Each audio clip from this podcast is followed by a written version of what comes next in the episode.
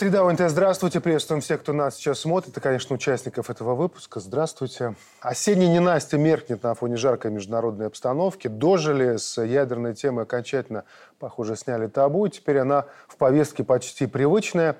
Это, в общем-то, ужас, удары по критически важной инфраструктуре и беспощадная информационная война. Вот такие условия. Накануне президент Беларуси провел встречу в Министерстве обороны. Говорили о главных угрозах вот один из фрагментов. Вместо поддержки своего населения в сложной социально-экономической обстановке правительство Польши планирует увеличить свой военный бюджет. Пытаются не отставать в милитаристской гонке Литва и Латвия. Но собственных средств нет. Просят НАТО усилить ее присутствие на своих территориях за счет развертывания на местах батальонных, бригадных, боевых тактических групп. Начали строительство новых военных городков для их размещения на постоянной основе, в том числе в непосредственной близости от нашей границы, в 20 километрах. Литва заявила о намерениях приобрести американские реактивные системы залпового огня «Хаймарс». Зачем они им, военным людям, думаю, пояснять не надо. Ну, давайте про угрозы, про обстановку как раз начнем говорить. Вот не для военных людей поясним. Вот, Александр Иванович, а зачем Литве Хаймерс и как на это реагировать? Э, было сказано четко, что угрозы носят военно-политический характер. Э, Хаймерсы – это вооружение наступательное. Поэтому Литве они необходимы все-таки для агрессивных каких-то действий. И они к этим э, действиям готовятся. И не только Литва, но и вся Прибалтика, и особенно Польша – События на Украине, они тоже показывают, что угрозы оттуда идут. Тоже военно-политического характера, в первую очередь военные угрозы идут. Зачем Хаймерсы? Ну, наверное, хотят поднять свою значимость э, на европейском континенте. Э, получить э, вооружение наступательного характера. Этим они считают, что они укрепляют свою безопасность. Хотя, на мой взгляд, это наоборот. Они являются, да? они являются целями уже конкретными, как только это вооружение у них появится.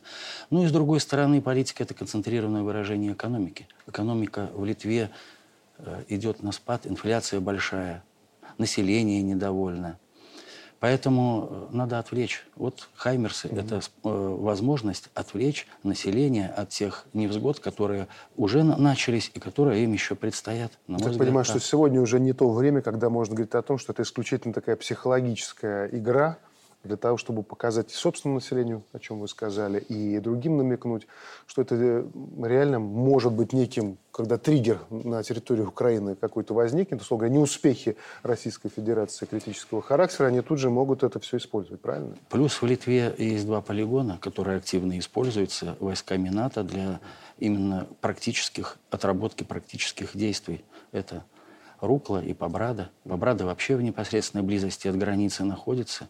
И на нашей территории прекрасно слышны что-то. Слышно даже, э, как, что там делается на этих полигонах. Вот Островецкий район, это прекрасно все слышно.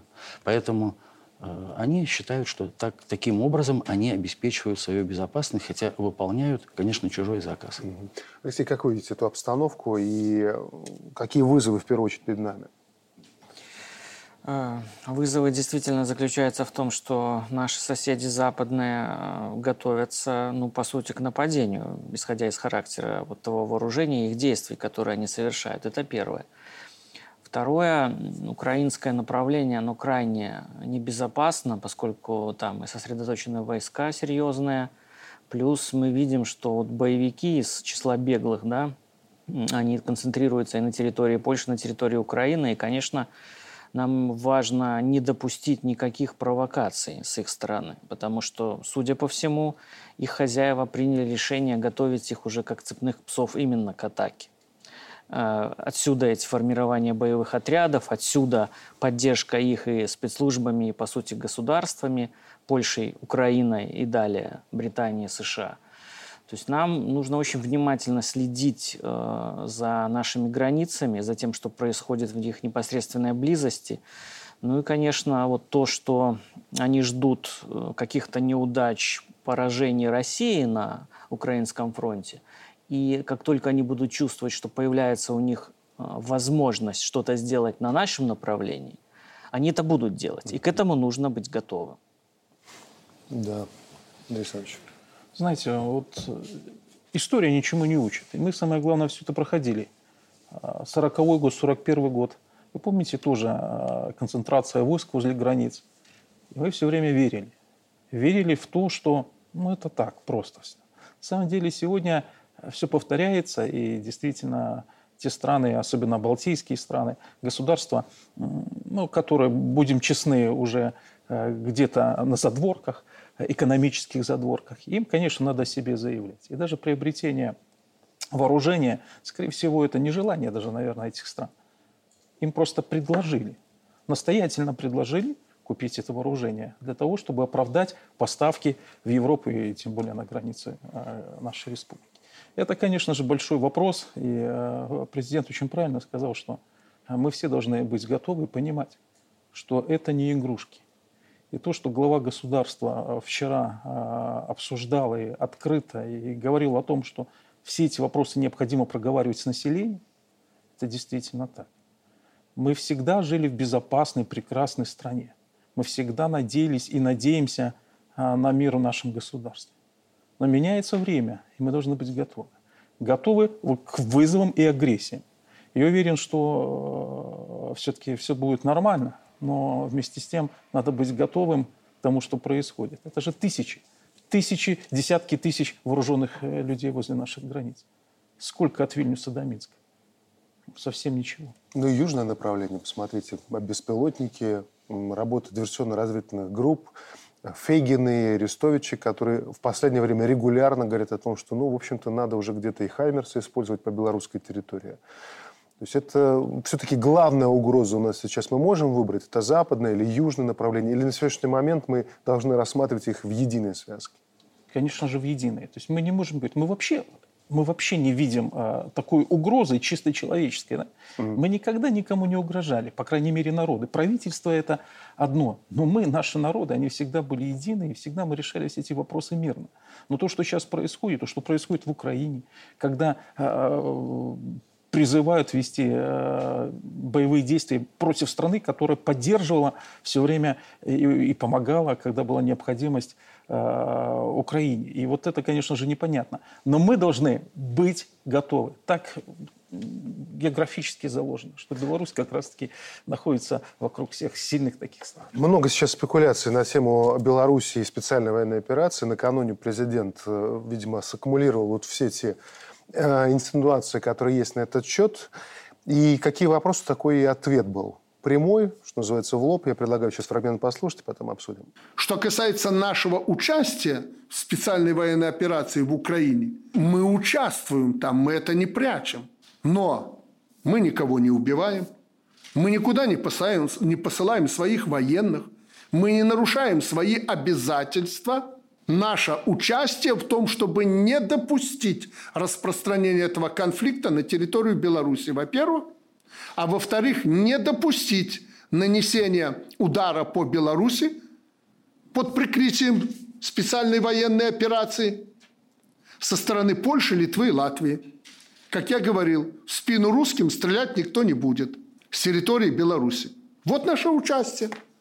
Да, мы лечим, лечили людей, если нужно. Да, мы кормим людей, и не только россиян.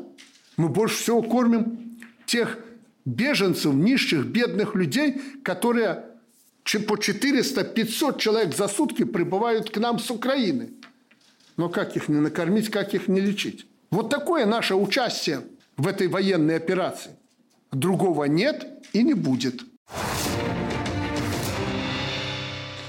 Знаете, а, мы, когда рассматриваем этот конфликт, э, с одной стороны, да, это военная составляющая, другой политическая, но мы не раз в рамках нашей передачи говорили, что какие основные цели э, ведь при, сейчас стараются реализовать э, американские и британские корпорации.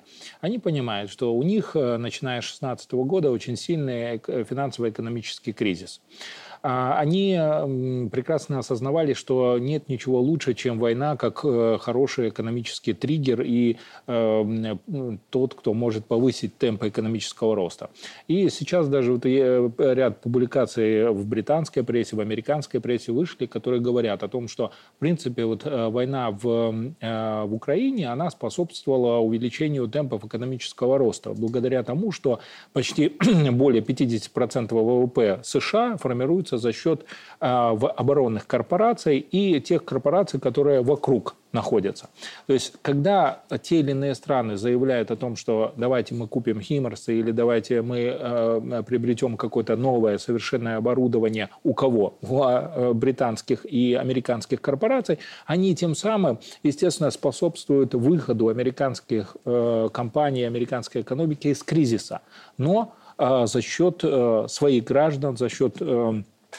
своих налогоплательщиков. И понятно, что э, когда мы обсуждаем конфликт, они прекрасно осознают э, самый главный аспект и для них угроза. Это то, что у нас есть вероятность применения нами, применения против них ядерного оружия. То есть любое перемещение через границу, ну кто с ними будет воевать? Ну все, все военные понимают, что такую группировку э, сдержать достаточно сложно. Да? Танковые бои э, там, 41 года никто устраивать уже не будет. Надо применять совер... современное оружие. Какое оружие будет применяться? Да? Либо э, уже э, открыто применять тактическое ядерное оружие и выжигать их сразу. И, э, либо уже применять свое наступательное оружие, которое, э, ну, э, там, зал, системы залпового огня, да, и выжигать их полностью. А, и они понимают, что жертвы будут колоссальные, потери у них будут колоссальные. И самое главное, европейская аудитория их не переварит такое большое количество жертв их солдат, их офицеров. И они прекрасно понимают. Поэтому они нагнетают ситуацию, заставляют э, Польшу, страны Балтии, там, Украины приобретать это э, вооружение, решают свои экономические проблемы. Но нам в этой ситуации, безусловно, нельзя э, успокаиваться. На, наша основная задача демонстрировать, что у нас есть такие виды оружия и такая тактика, и такая стратегия, которая приведет к огромным жертвам в случае их наступления. То есть их компания будет ну, как-то э, изначально ущербно. И тогда еще важный аспект, который мы в том числе должны говорить, мы должны а, формировать новые картины мира, да, с учетом того, если вы наступите, э, будете наступать на наш, что у вас будет. Да, и эту картинку транслировать на их аудиторию, в англоязычные медиа, в, там, э, в польские медиа, прибалтийские медиа. Э, никто не отменял контрпропаганду, листовки, ну, условно, информационные листовки. Это воздействует на их аудиторию очень сильно. Надо раскачивать их истеблишмент, раскачивать их э, общественность, чтобы там внутри э, начался котел. Они понимают, э, как можно вести информационные войны, психологические войны. Мы должны точно так же действовать против них. Причем видим, что по-разному демонстрация происходит, а словом и делом. Э, Китай как себя ведет вот во время учения, они показывают арсеналы, которые есть у них. КНДР, который запускает ракеты, тоже с демонстрацией того, что, ребята, если вы перейдете красную линию, у нас есть чем что-то ответить. Интересное событие, когда в пятницу Путин объявил о вхождении четырех областей в состав Российской Федерации, Владимир Зеленский тут же делает заявление о том, что ускоренно входит в НАТО. Они, мы видим, что этим он немало удивил своих патронов из числа НАТО, которые, казалось бы, как, наверное, казалось Зеленскому, должны были тут же похлопать его по плечу. А они, вот в данном случае показательное выступление министра обороны США Ллойда Остина, говорят практически сразу. Власти США привержены политике открытых дверей НАТО, Однако подчеркивает, что решение о приеме в альянс новых членов должны принимать все страны блока. Если переводить с дипломатического, никто, Украина, вас в НАТО не ждет. Вот как это понимать? Получается, кинули? Подстава для Украины? Ну, я думаю, что это не первая подстава, которую Запад Украине делает. Если мы возьмем их взаимоотношения и попытки вступить в Европейский Союз, то это тоже примерно так. Может быть, не так открыто было сделано. Но э, здесь несколько, на мой взгляд, целей преследовалось. В первую очередь это перехватить информационную повестку у России. Потому что э, если мы возьмем факты, значимые факты, то Россия приросла четырьмя субъектами. Это факт свершившийся. Э, юридически можно спорить, как это, кто признал, кто не признал, но это факт. Э, поэтому это такая не очень э, убедительная, но тем не менее попытка перехватить информационную со инициативу Зеленского. со стороны Зеленского. Какая реакция, наверное, она была прогнозируемая. И понятно, что э, и европейский истеблишмент, и американцы не заинтересованы, ну, а тем более население этих стран, оно не готово воевать за Северск, за Купянск или еще за что-то э, на Украине. Поэтому э, это все понятно. И реакция предсказуемая, поскольку э, нету возможности и нету желания брать на себя инициативу и развязывать мировую войну. При этом Потому нашлось если... 9 друзей, Александр нашлось 9 друзей, правда, вот с, с учетом того, э, какие могут последствия для Украины при вступлении в НАТО и НАТО при вступлении Украины, такие, друзья, такими друзьями врагов Эти не друзья надо. в НАТО ничего не решают. Эстония, Латвия, Литва, ну, кто, может, пропустил, зрители Польша, Румыния, Чехия, Словакия, Северная Македония, Черногория горячо поддержали э, заявление Зеленского. Э, вчера глава государства четко сказал, что каждый день 10 бортов приземляется э, в Польше. Поэтому они с рассматривают свое, да, с оружием, а, ну, для Украины, естественно. Они рассматривают э, свою территорию как возможная логистика. И вот э, здесь было сказано о том, что как оживление экономики, что они будут востребованы. И э, Европейский Союз помогает мало вот, восточному, странам бывшего Восточного блока, если можно так сказать. Поэтому э, их надежда связана с тем, что они будут востребованы. То есть сдали суверенитет и превращаются в полигоны и в базы вместо государств. Получается так, Алексей?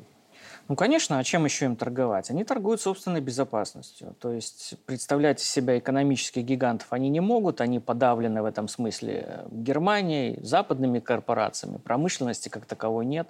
Остается торговать своей территорией как плацдармом для нападения на для экспансии дальнейшей на восток. Вот что остается, когда элиты этих стран выбирают западный путь. Но это колониальный путь. То есть вместо ну, каких-то более-менее суверенных правителей получаются такие туземные князьки, которые... Они говорят, мы не... Нет, мы партнеры, они говорят, мы не колония. Сила аутотренинг, такое убеждение. Ну, можно себя как угодно называть, но есть факты, да. Вот э, Беларусь действительно суверенная страна, потому что в отношениях со всеми, даже с такими гигантами, как Китай и Россия, мы всегда можем отстаивать свой национальный интерес и добиваемся на выгодных условиях компромисса, либо действительно предлагаем некое равноправное сотрудничество, несмотря на разный вес, потому что нам есть что предложить и мы действительно не торгуем своей безопасностью. Если бы мы это делали, ну, мы сказали, ну хорошо, россияне еще 10 лет назад размещаем базы, ядерное оружие, и вот, значит, давайте нам деньги, чтобы мы угрожали соседям. Но ведь мы этого не делаем, мы ответственно подходим к региональной безопасности, потому что знаем, как только где-то увеличивается вооружение, будет сразу же ответ, и эта эскалация в конце приведет нас э, к тупику. В этом смысле, конечно, нужно ценить, во-первых, э, наш суверенитет, он достался нам, может быть, э, без вот великих там потерь, да, как без войн.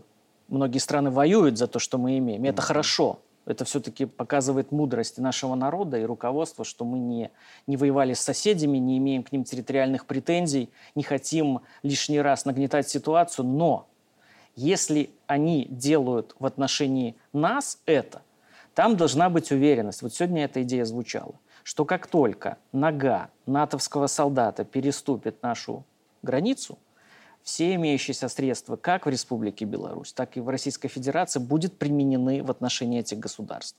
И я уверен, что, например, наш лидер, у него не будет ни малейшего сомнения применить это оружие. И бить он будет не по окраинам, а Конечно. а по центрам принятия решения, да. о чем он громко и внятно да. проговорил. А, насчет здравых мыслей, в том числе и на Западе, журнал Newsweek, который, в общем-то, не отличается в большой любви к России и к славянскому миру, а, но, тем не менее, они выдерживают, стараются, по крайней мере, визуально выдерживать линию такой серьезной журналистики.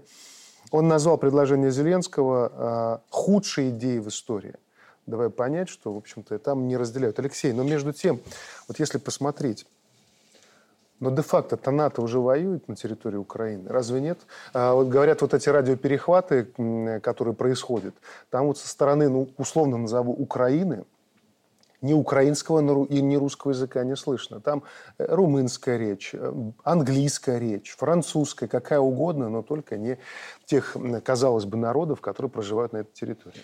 Ну, знаете, э, когда говорят про НАТО, НАТО себя, основные члены НАТО, идентифицируют себя как элитарным клубом. Угу. Все те а, восточные страны а, Восточной Европы, которые стали членами НАТО в период 90-х, 2000-х годов, это по их трактовке это лимитрофное государство. Лимитрофное государство – это старая римская терминология, это приграничное государство, приграничные территории, которые граничат с чуждой цивилизацией, и основная их задача – это содержание пограничных войск Римской империи. Вот они точно так же относятся и к странам Восточной Европы. То есть на этих территориях не должно быть никакой экономики, они должны снабжать, обеспечивать, поддерживать а вот эти приграничные войска. Приграничными войсками, понятно, группировку, которую они сейчас э, усиливают, натовскую, э, участие э, инструкторов на территории Украины, да, разноязычных. Это э, все э, элемент столкновения вот этих цивилизаций, если э, некоторые эксперты так говорят, западной и восточной. Но надо понимать, что какой цели они добиваются, да, какая цель, конечная НАТО. То есть, ладно, там конфликт, конфликт в Украине, конф... усиление группировки на наших территориях. А дальше что они хотят? Москву захватить, до Урала дойти. Что дальше? А э, сразу встает вопрос, если они осознают, что э, будет применение ядерного оружия, применение там, э, оружия массового поражения в отношении э, этой группировки, то есть никто ж не, не сдаст им всю территорию, значит, э, встает только э, один ответ на, на все эти вопросы они это делают исключительно для своих, ну, как ранее было сказано, меркантильных целей. Но эти меркантильные цели всегда, понимаете, должны подпитываться. То есть перманентный конфликт, который есть на территории Украины, это их такая бизнес-модель. И эта бизнес-модель, в ней могут участвовать, э, туда отсылаться и инспекторы, вот, которых мы видим, и оружие отсылаться. Чем больше будет э, воевать э, там, Россия с э, Украиной-НАТО на территории этой страны, тем им лучше. Но тут встает самый главный вопрос. Mm-hmm когда все это закончится. То есть это закончится, когда Россия присоединит все территории э, области Украины к России, или же еще дальше пойдет, будет присоединять там территории э, там, Польши, территории там, Румынии, и тем самым всю эту группировку сдвинет где-нибудь ближе к Атлантическому океану. И э, здесь э, однозначно те э, центры принятия решения точно так же отрабатывают э, э, контрудары со стороны России. Они понимают, что для них все может закончиться очень плохо. Причем грани очень близко э, приблизились. Вот если бы обратить внимание, с одной стороны, мы видим, они сразу сделали заявление, что не признают э, российский суверенитет на этих четырех новых территориях, областях. При этом Российская Федерация сразу обозначила, и от этого совершенно очевидно отходить не собирается, что вся полнота управления распространяется, в том числе и обороны на эти новые области.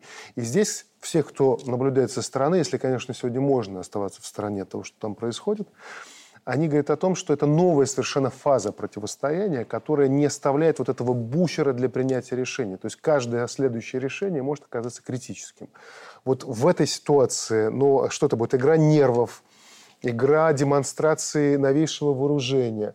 А вот, э, Александр Иванович, как человек военный, как вот вы видите? Я сейчас не завидую людям военным, которые принимают серьезные решения, именно по той причине, что здесь нужно колоссальную такую а, морально-нравственную собранность. Да? То есть крепкий дух должен Вы правы в том, что ставки повышены настолько высоко, что одно неверное движение с одной либо с другой стороны, оно может привести к необратимым последствиям. И э, в истории было немало таких моментов, и нет смысла их перечислять. Да, да. Но, на мой взгляд, э, к чему это может привести? Э, Россия четко заявила, что это ее территории, и она будет их защищать. Это один момент.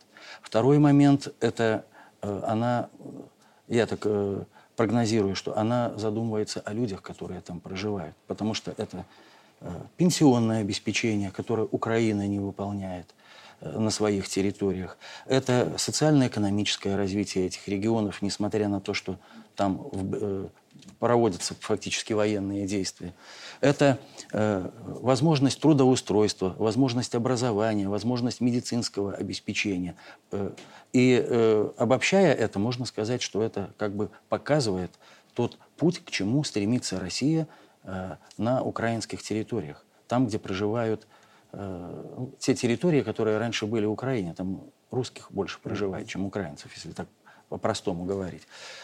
Поэтому э, какие дальнейшие действия?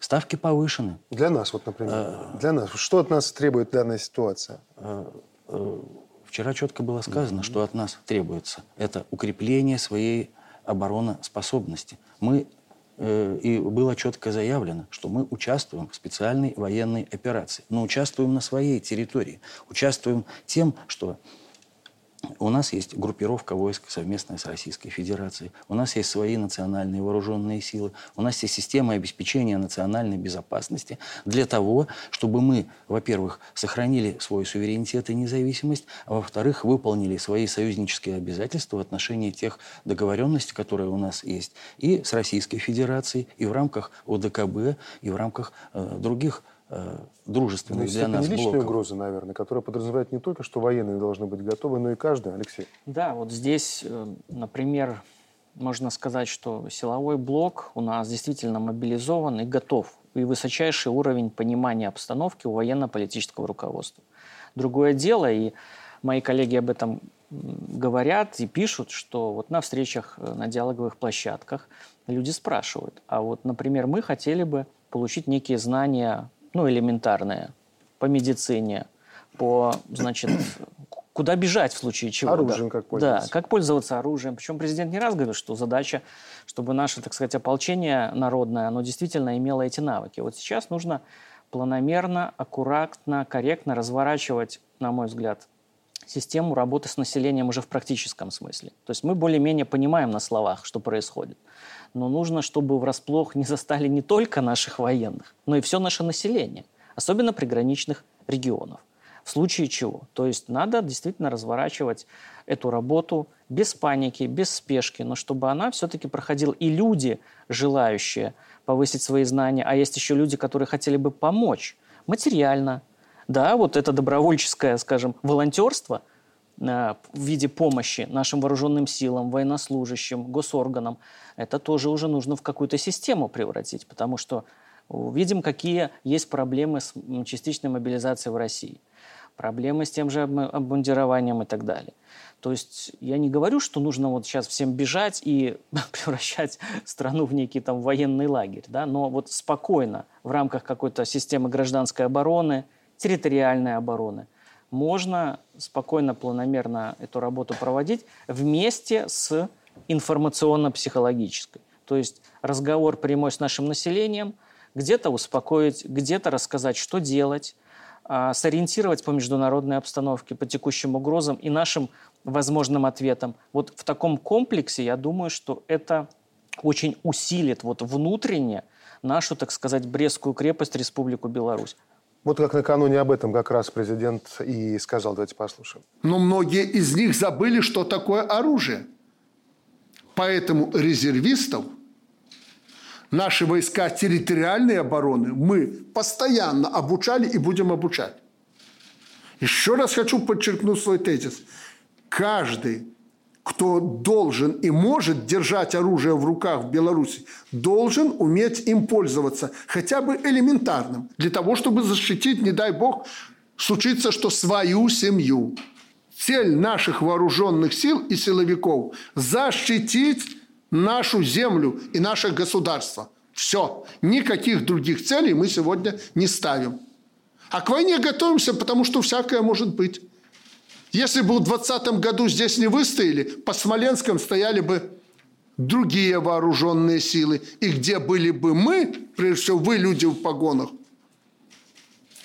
Ответ долго искать не надо. Понятно, где бы мы были. Поэтому учиться, учиться, еще раз учиться. И прежде всего учиться военному делу настоящим образом. Такие лозунги у нас всегда были. Вот мы и будем учиться. И не надо обращать внимание, что на нас скажут. Ах, мы там начали проверку в каком-то военкомате наших резервистов. Проверяли и будем проверять. Но это не для того, чтобы их куда-то направлять, кого-то убивать. Я не оправдываюсь, но я хочу, чтобы вы это понимали. В то же время, если, не дай бог, случится, мы бежать за границу не будем. Мы будем защищать свой дом и свою землю. Сейчас короткая реклама, после чего продолжим разговор в этой студии. Оставайтесь с нами.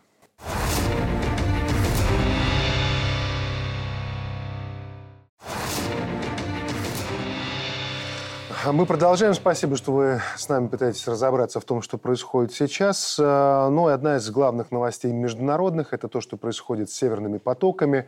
Э, видим, как американская страна пытается слепить э, образ скажем, как, как минимум заказчика в лице Российской Федерации, но а сама же всеми своими заявлениями, об этом мы еще сегодня поговорим, она разваливает вот эту версию.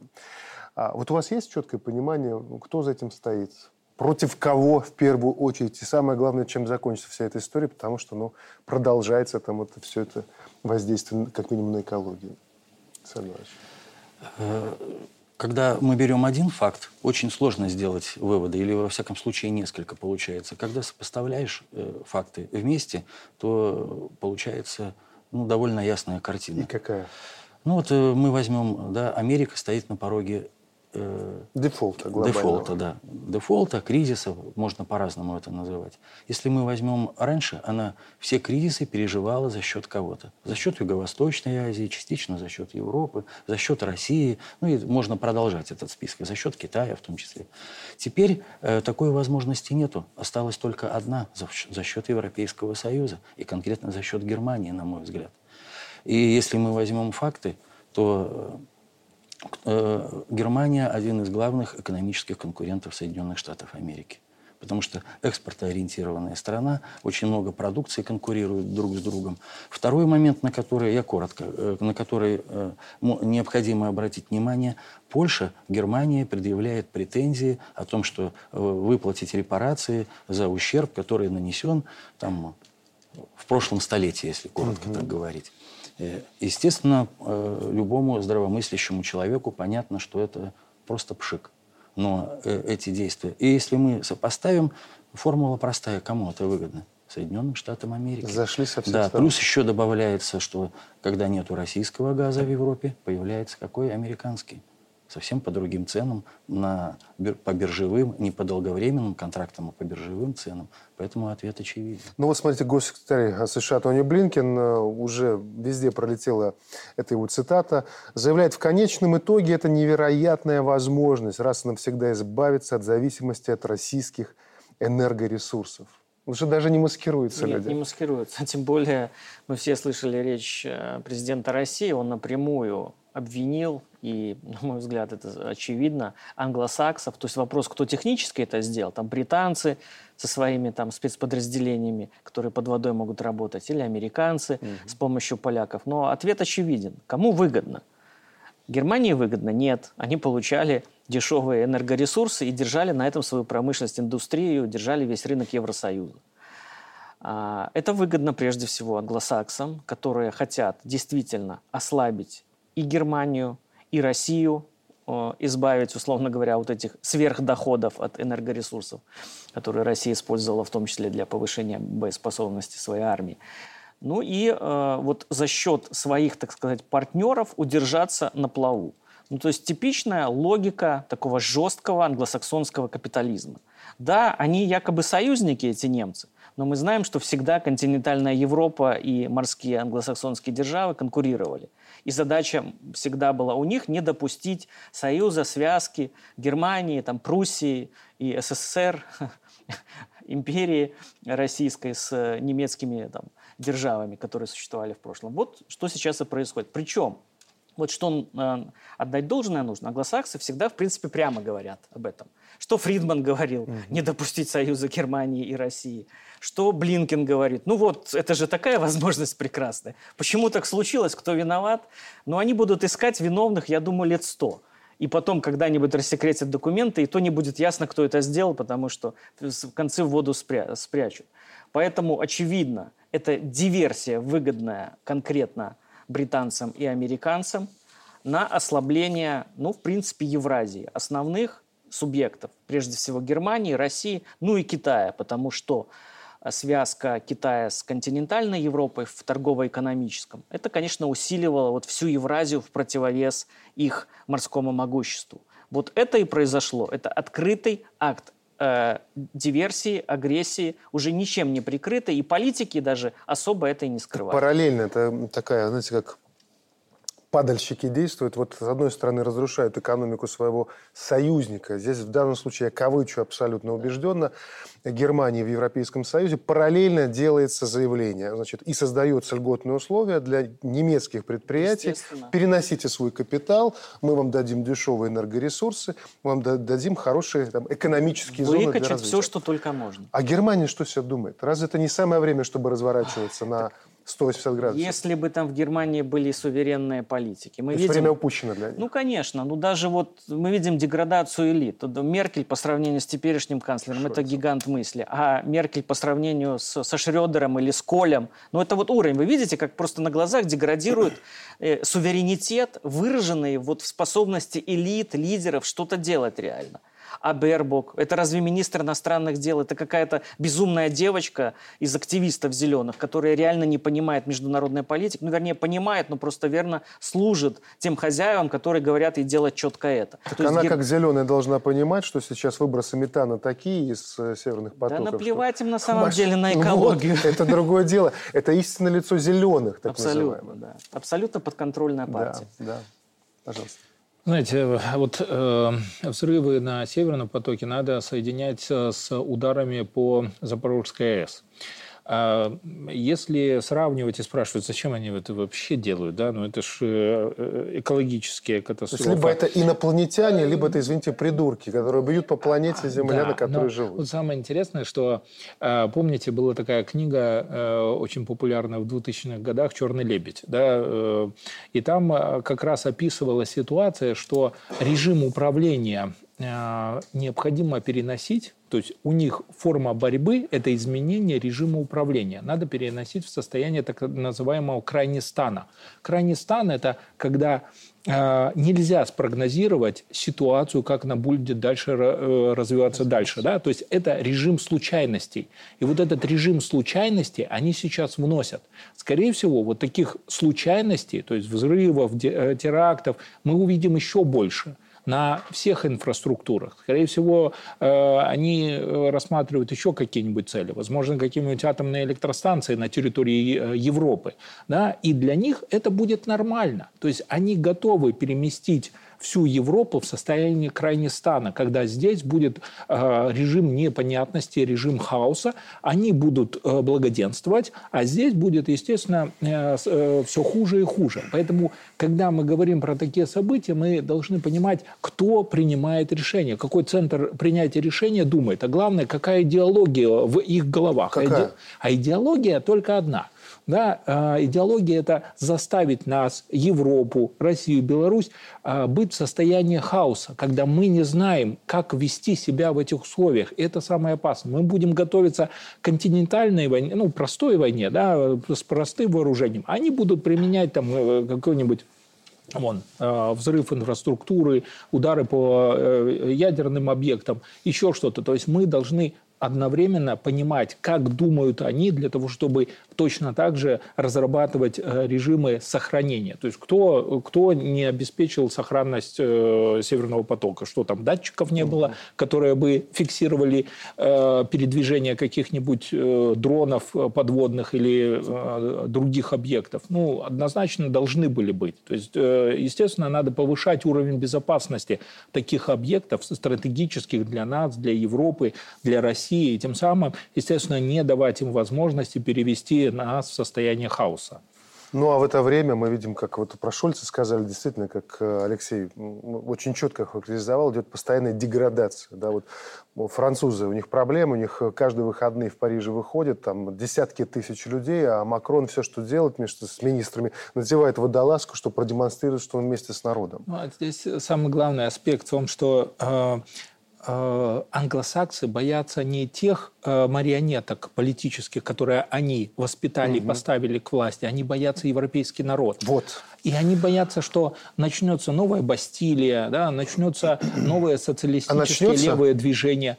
Они понимают, что начнутся. А Если... Вот давайте сейчас, сейчас да. пример и продолжим. Вот Австрия, мы перечисляем много. Лейпциг накануне, как жестко полицейские разгоняли. Париж. Мы видим, что правоохранители, причем надо понять, что правоохранители в, когда, в какой-то момент могут тоже их нервы сдать. Я про Сербию не говорю, про Молдову не говорю.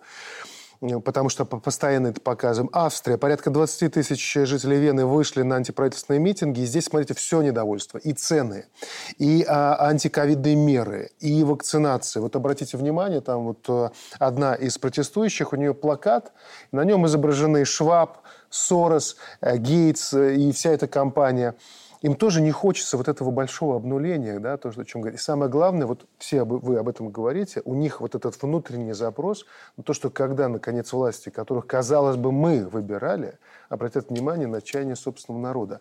Так бунты и революции – это реальность для Европы – или они уже перешли эту Знаете, линию? они, они то, те политтехнологи, которые сидят э, там э, за Ла-Маншем или за э, океаном, они э, понимают, что тот режим управления, который они вводят, естественно, приводит к протесту населения. Но есть два режима управления а, э, или этим протестом. Скорее всего, они сейчас будут всех загонять в, в режим а, э, фашизма и э, жесткого нацизма.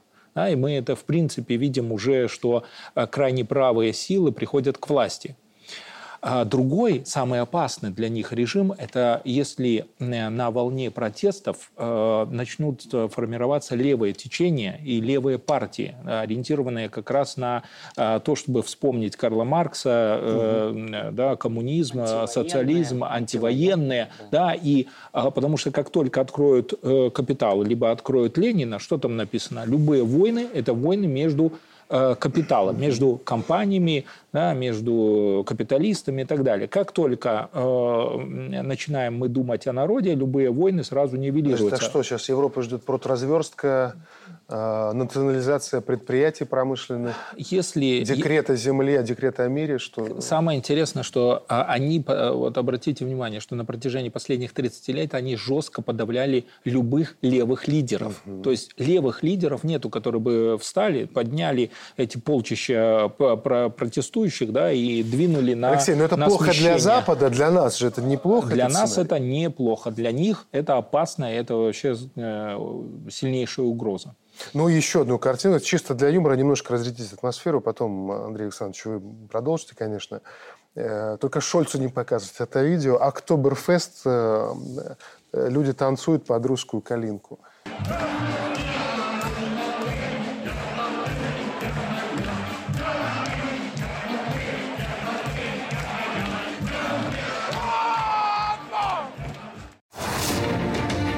Нету газа, нету газа, но зато есть пока еще пиво. В общем-то, коктейль такой для революции вполне себе подходящий. Вы как считаете, что ждет Европа в данном случае не для того, чтобы перенести фокус внимания тех задач, которые есть внутри? Мы сегодня об этом частично сказали. Мы сказали о том, что нужно обращать внимание на такую внутреннюю мобилизацию, на обороноспособность, на управление экономикой, на скорость принятия решения, на качество принятия решения, на ответственность каждого человека на своем уровне, какой бы фронт работы он ни занимал, и в системе образования. Мы, мы понимаем, насколько это важно. Но в данном случае я говорю про Европу, потому что то, что происходит там, ну, оно невольно отразится и отражается на нас. Вот как вы это видите? Да, к сожалению, да. Но вместе с тем, э, действительно, то, что мы говорили о возможных революциях на территории Европейского Союза, все, это, все к этому и идет. И э, уже, наверное, давно уже какой-то фундамент был заложен, когда э, было массовое засилие европейских стран э, жителями других государств, именно азиатскими странами. Протестное настроение в Европе растет. Но, к большому сожалению, те лидеры, которые выбраны, ну, тоже мы не можем сказать, как, как они выбраны, каким процентом выбраны. Эти люди, они живут в зазеркале. И до их понятия, понятия войны, понятия ядерного оружия, ядерной войны, это как, знаете, как вот утром выпить чашку кофе. Это недопустимо. И люди, европейцы это видят, старая Европа это видит. Но почему-то жителей своих государств не хотят слышать. И если постоянно народ будет говорить, если постоянно народ будет выходить и обозначать проблемы, я думаю, что все же э, европейцы, они толерантные люди.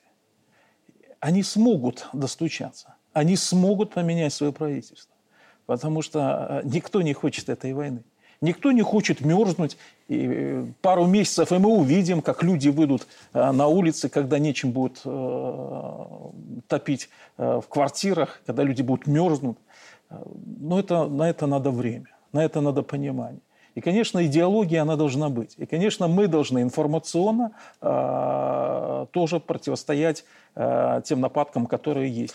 Показывая и говоря, вот смотрите, вот Беларусь, вот пример, вот открытые границы. Приезжайте, смотрите и учитесь. Я думаю, у нас получится. Ну, вот времени не так много осталось, но вот э, мы все, что наблюдаем вокруг, это такой мощный... Причем я говорю сейчас, разумеется, не про элиты. У них своя жизнь, и мы мало чего, наверное, понимаем об их жизни, и не хочется понимать а, про их ценности. Но, очевидно, во многих странах сейчас рождается вот этот запрос на суверенитет в самом глубоком смысле. Ожидание того, что и люди, которых ты выбираешь, и твои сограждане, они будут заниматься твоими вопросами. И вот в этой связи, когда смотришь на Австрию, на Германию, сразу вот вспоминаются вот слова, сказанные на э, послании президентом про суверенитет, э, которые сейчас выглядят пророчески, и там очень важные посылы, как мне кажется, которые касаются не только политиков, не только тех, кто занят системой управления, но и каждого. Причем вопрос, над которым должны задуматься не только белорусы. Давайте вспомним сейчас, а потом сделаем какие-то выводы. К вам, белорусский народ, мой первый вопрос, но не самый главный. Готовы ли вы, белорусы, платить за собственную оборону, за собственное государство? Следующий вопрос. Вы готовы платить за эту дорогую вещь, имя которой суверенитет и независимость? И третий вопрос у меня к вам порожденный вами, нашим обществом, готовы ли вы быть инициативными и работать на себя? Готовы ли белорусы сегодня оторваться по-настоящему, отвязаться, поставить перед собой, перед своей семьей задачу и поработать хотя бы на себя? А все остальное, что от государства, мы сохраним. И вот как только мы этот внутренний потенциал нашего народа, каждого белоруса задействуем, мы в два раза будем богаче. Ну вот такие посылы. Посылы совершенно правильные. И мы готовы. Общество наше сегодня готово. И сегодня наше общество сильно как никогда. Мы это видим, встречаясь с людьми, проводя диалоговые площадки. Мы видим эту обратную реакцию людей общество готово. И знаете, вот именно посылы главы государства, потому что есть сильный лидер. Лидер, за которым идет народ. И вот это то, что мы строили 30 э, лет своей независимости. Мы ее построили. И мы можем этим гордиться. И действительно, правильные три вопроса. Даже уже четвертого, пятого вопроса быть не может. Вот эти три основных, на которые надо ответить. И каждый должен ответить в своей семье, с своими детьми поговорить и понять, какие должны быть приоритеты. Нельзя все цифровать в этой жизни. Есть вещи, которые цифровке не могут подлежать. И вот наша независимость, наша свобода, наша любовь к своей стране – это как раз таки те вещи, которые говорю президент. И приятно, что сегодня молодое поколение, старшее поколение едины в общих э, посылах сохранить то, что у нас есть. И я уверен, мы победим на 100%. Спасибо. Алексей, а как вы считаете, мы действительно готовы или нам пока еще предстоит выполнять домашнее задание по этому уроку? А я скажу оптимистическую вещь. На самом деле вот весь тот кризис, ну, ужасный, наверное, самый серьезный после Второй мировой войны, в котором мы оказались, это уникальная возможность для Беларуси, именно для нашей страны. Мы видим, насколько у нас обеспечен базовый уровень безопасности и потребностей – продовольствие, энергетика, ну, безопасность на улицах, ну, в широком смысле. Это все есть. А этого уже нет или исчезает в Европе, которая всегда кичилась благополучием, благосостоянием. Сейчас перед нами открываются ну, реально премиальные рынки России и Китая на эксклюзивных условиях, допустим, в России. Потому что ну, мы заходим туда в условиях ухода западных корпораций. И этим нужно воспользоваться, нарастить там наше присутствие еще больше. В два раза это как минимум возможно. Это не утопия. И вот на этом, сохранив наш базис э, сырьевой, продовольственный, технологический, плюс прирастая новыми знаниями, технологиями в сотрудничестве с Востоком и теми западными корпорациями, которые будут бежать, допустим, из Германии не только в Америку. Им и здесь интересно, кстати, остаться на евразийском пространстве. Вот это наш шанс в эпоху, которая наступит после кризиса. Она же все равно наступит. Но пусть пройдет 15-20 лет. Но у нас этот задел сделает нас мощнее и сильнее в будущем. И вот об этом нужно думать, рассказывать в семьях детей ориентировать на то, что будущее наша Беларусь будет гораздо более влиятельной страной на всем континенте и в Европе. Спасибо. Александр э, Специфика нашей страны заключается в том, что мы свою безопасность и свой суверенитет и независимость не можем обеспечить за счет кого-то. А только если своим трудом, когда вместе весь народ от мала до велика, и в том числе и элиты наши будут вместе Э, этим мы можем добиться так, что мы будем дальше развиваться, мы будем суверенной и независимой страной, и мы будем находить точки соприкосновения взаимовыгодные э, с различными политиками, с различными государствами, с различными блоками. Да, действительно, теперь время возможностей. Но, на мой взгляд, очень важно четко отстаивать свои национальные интересы, это во-первых. И во-вторых, э, кроме э, трех вопросов, которые задал президент, он еще очень важную вещь сказал на послании о том, что есть запрос на справедливость. И не только у нас в стране, а во всем мире. И события, которые в Европе происходят, в Азии, это запрос на справедливость. Поэтому мы должны проводить справедливую политику. И тогда у нас все получится. И в экономике, и в политике, и в социальном развитии. И мы будем успешным государством. Благодарю. Как и теперь. Вы знаете, и на послании же глава государства еще о чем сказал. Он же сказал, что каждый должен помогать а, своему близкому. Да? То есть о чем это говорит? Если интерпретировать с капиталистического режима на такой э, социальный э, ориентированную экономику, о том, что а, те, кто стремятся к самоидентификации через покупку новых BMW, а, новых Мерседесов, надо немного забыть про это. Вместо того, чтобы купить новый BMW в немецком автосалоне, который э, выступает условно против нас, иди сорганизуй какой-нибудь спортивный клуб в какой-нибудь э, деревне или в каком-нибудь районе. Вот тогда, да, государство даст тебе определенные, ну, условно, там, какие-нибудь льготы, да, но ты должен проявить вот э, свою ориентацию. Ориентацию не на индивидуальное потребление, вот это, которое нас на протяжении 30 лет э, пихали на этот э, эгоизм, а именно э, ориентацию на э, повышение благосостояния всего белорусского общества. Оно не может быть раздельным. У кого-то хорошо, у кого-то плохо. Оно должно быть общим. И это главное, что говорил тоже глава государства. Ну что ж, спасибо большое за участие в нашей программе, за те мысли, которым вы поделились сегодня. Спасибо. И напоследок о смыслах. В качестве примера возьмем ну, хотя бы Макрона. Вот это его фото в водолазке должно как бы намекнуть теряющему терпение французскому народу. Смотрите, мне тоже холодно, но я же терплю. Однако, в отличие от господина Эммануэля, народ мерзнет не для пиара, а по-настоящему. Причем это, на первый взгляд, э, нелепо и как-то уж совсем в духе легендарного задорновского вывода. Готовы? Вдохните-ка воздуху в грудь. Ну, тупые! И вот кажется, что теплый свитер Макрона так себе хитрость, уж слишком очевидно. Но ведь работает. Технология стара как мир. И здесь, как на войне, под каждую задачу свое оружие. Одно используют для защиты своих, второе для уничтожения чужих.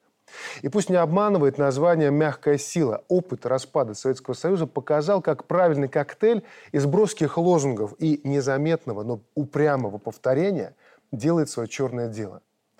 Но разве учит история? не учит. И так тысячелетия. Открываем древний китайский трактат Сунь Цзы «Искусство войны, пятый век до нашей эры» и читаем.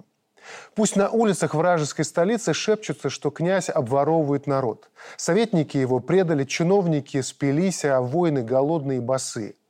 Пусть жители калечат имя своего князя и произносят его неправильно. Пусть им при сытой жизни кажется, что они голодают. Пусть состоятельные жители завидуют тем, кто в княжестве Вэй пасет скот. Разжигайте внутренний пожар не огнем, а словом – и глупые начнут жаловаться и проклинать свою родину. И тогда мы пройдем через открытые ворота.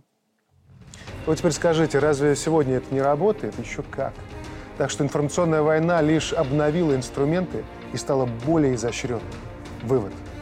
Пока военные хранят от вражеского вторжения нашу землю, всем нам следует бдительно охранять наши умы и души. Поражение на этом поле и есть начало конца. На сегодня все. Счастливо.